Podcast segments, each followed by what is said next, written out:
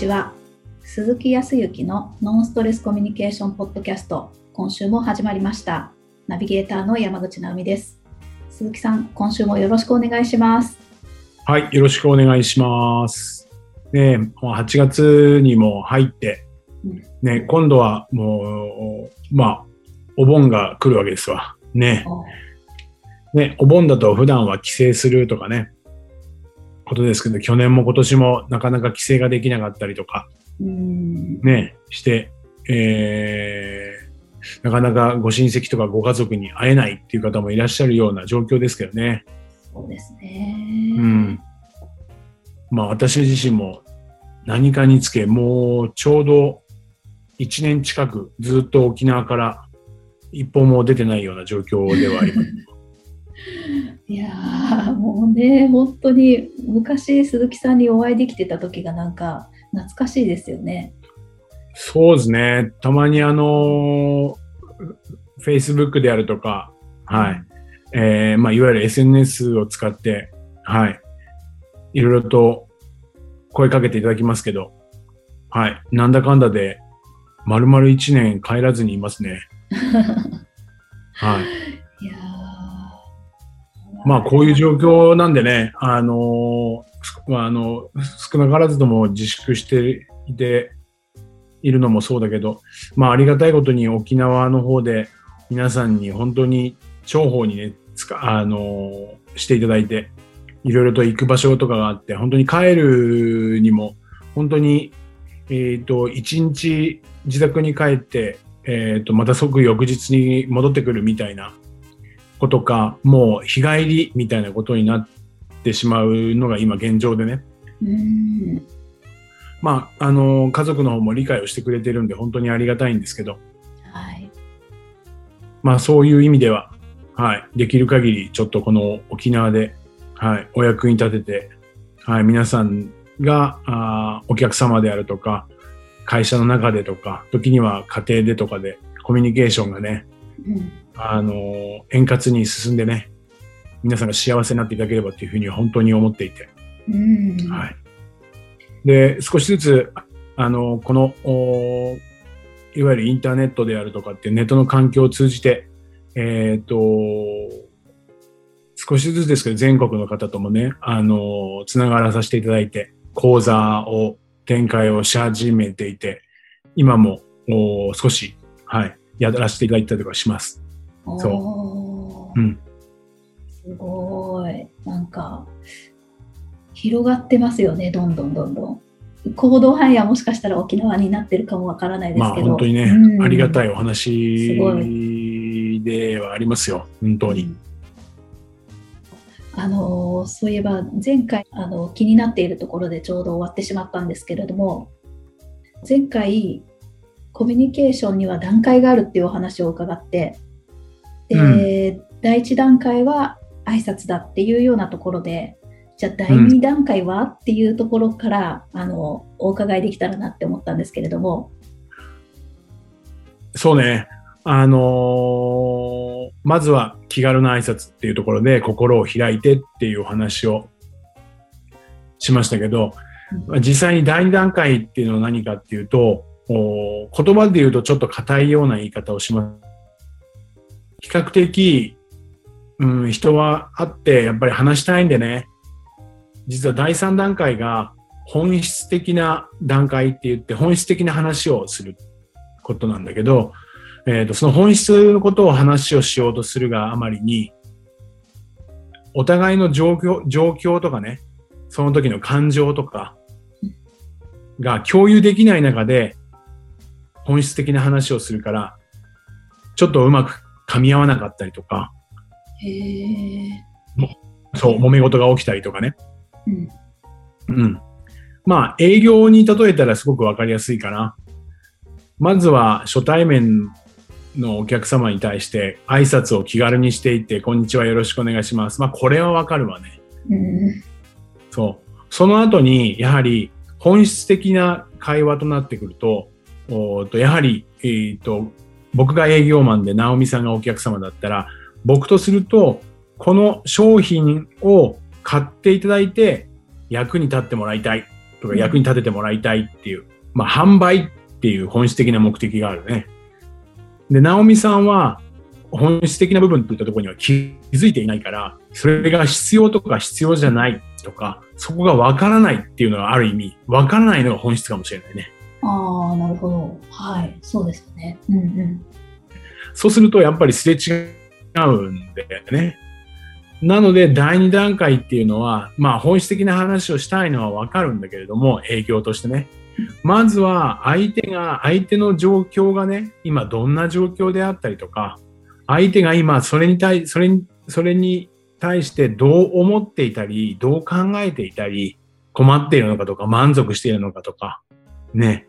そういうところを、情報をもらってね。情報のまずは収集ね。その後に、そういう方に、こういうようなところを解決するために、こういう理由でこういう商品がありますよっていうように、こっちの情報をその後に出していく。で情報を共有してからあ本質的な話に移るっていうワンクッションを置くんだよね。あえー、で、なんでかって言ったら、やはり相手の状況だとかっていうことを、が今、その人はどんなことを感じていたりとか、どんなことを思っていたりとか、どういう状況の中で生活してたりだとか、そういう提示ができるのかっていうこともわかるし、それを今度はそういうようなところで困っていたりとか、こういうふうになりたいっていうふうに思ってらっしゃる方にこそ、こういうような商品があって満足ができるんですよ。っていうことで、これで情報が共有されるわけだよね。そこがあって、次の段階本質的に実際にそれを解決したいっていうふうに思われます？とか、それをこう購入すること、サービスを受けることによって、今後どうしていきたいというふうに思いますか？っていうような本質的な話で購入しない、提供する、提供しないっていうような本質的な話になっていくって、この3段階を組んでいくと、スムーズに話がいく。うん、そうか。うん、例えば、えっ、ー、と、営業以外でもね、うんと、ご家族関係であったときに、えっ、ー、と、何か、うんと、そうね、奥さんとご主人との中でね、ご主人は奥さんがなんか間違ってね、なんでこんなことするのってご主人は思ってるかもしれないけど、奥さんは別に間違おうと思ってやったわけじゃなくてね。うん、そう。だけど、こっちはこうやってもらいたかった。に対して、奥さんの方は違うことをやった。それで本質的な話をしてしまうと、こうやってもらいたかった。いや、私はこうやりたかったのよ。だけで進むから、どうしてもコミュニケーションってすれ違ってくるんだよね。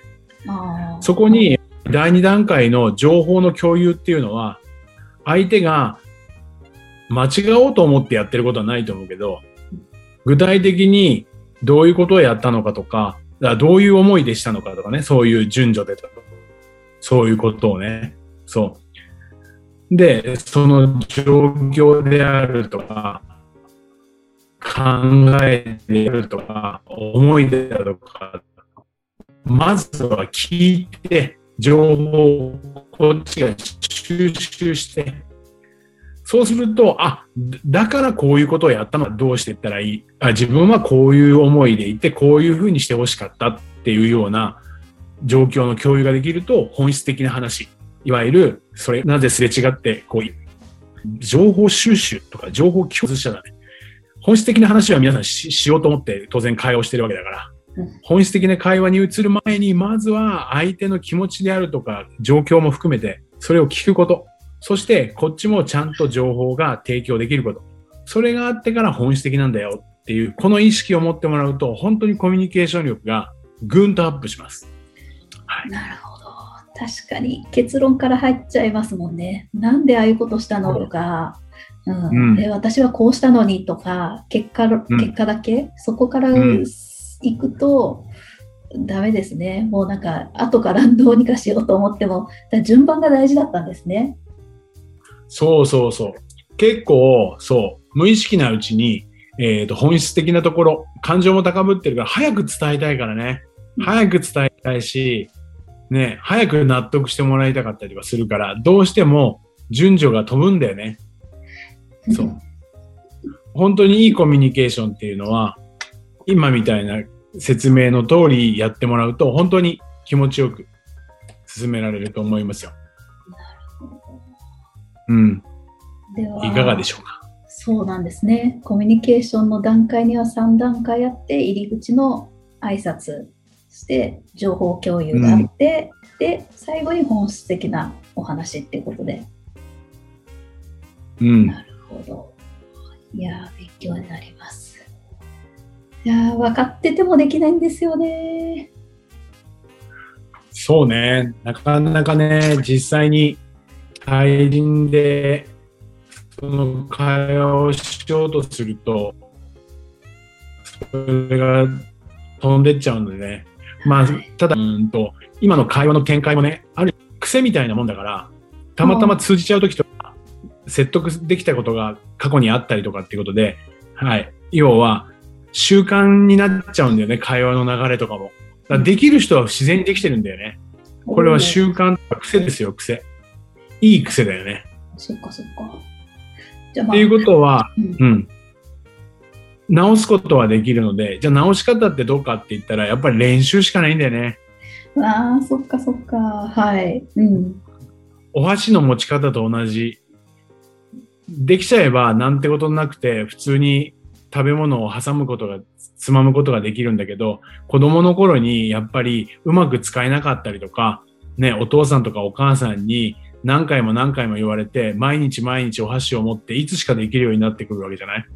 それと同じなので、やり方方法が分かったら、そう、お箸の持ち方、つかみ方が分かったら、あとは日々の練習することで身についていくわけじゃない？だからここばっかりはちょっと意識してやり方方法っていうことを学んで身につ学んだら身につけるためにはそうちょっと意識してね毎回使ってやってみることね。はい、ぜひわかりました。ちょっと参考にしていただければとそうで思いますよ。すね。はい。あの、ぜひ実践をしていただいて、また、あの、ポッドキャストを聞いていただいて、実践していただいて、で、どうだったかなんていうご感想などもいただけると嬉しいですね。そうですね。ぜひぜひ。はい。よろしくお願いします。ありがとうございます。はい。ありがとうございました。それでは最後にお知らせです。ノンストレスコミュニケーションポッドキャストでは皆様からのご質問、ご感想をお待ちしております。コミュニケーションでのお悩み相談や、こんな時どうするの？なんていうご質問、ご感想などを鈴木さんにお答えいただきますので、皆様どしどしご質問、ご感想をお寄せください。ポッドキャストの詳細をご覧いただきますと質問フォームが出てきますので、そちらからいただければと思います。それでは今週はここまでとなります。また来週お会いしましょう。鈴木さん、ありがとうございました。はい。ありがとうございました。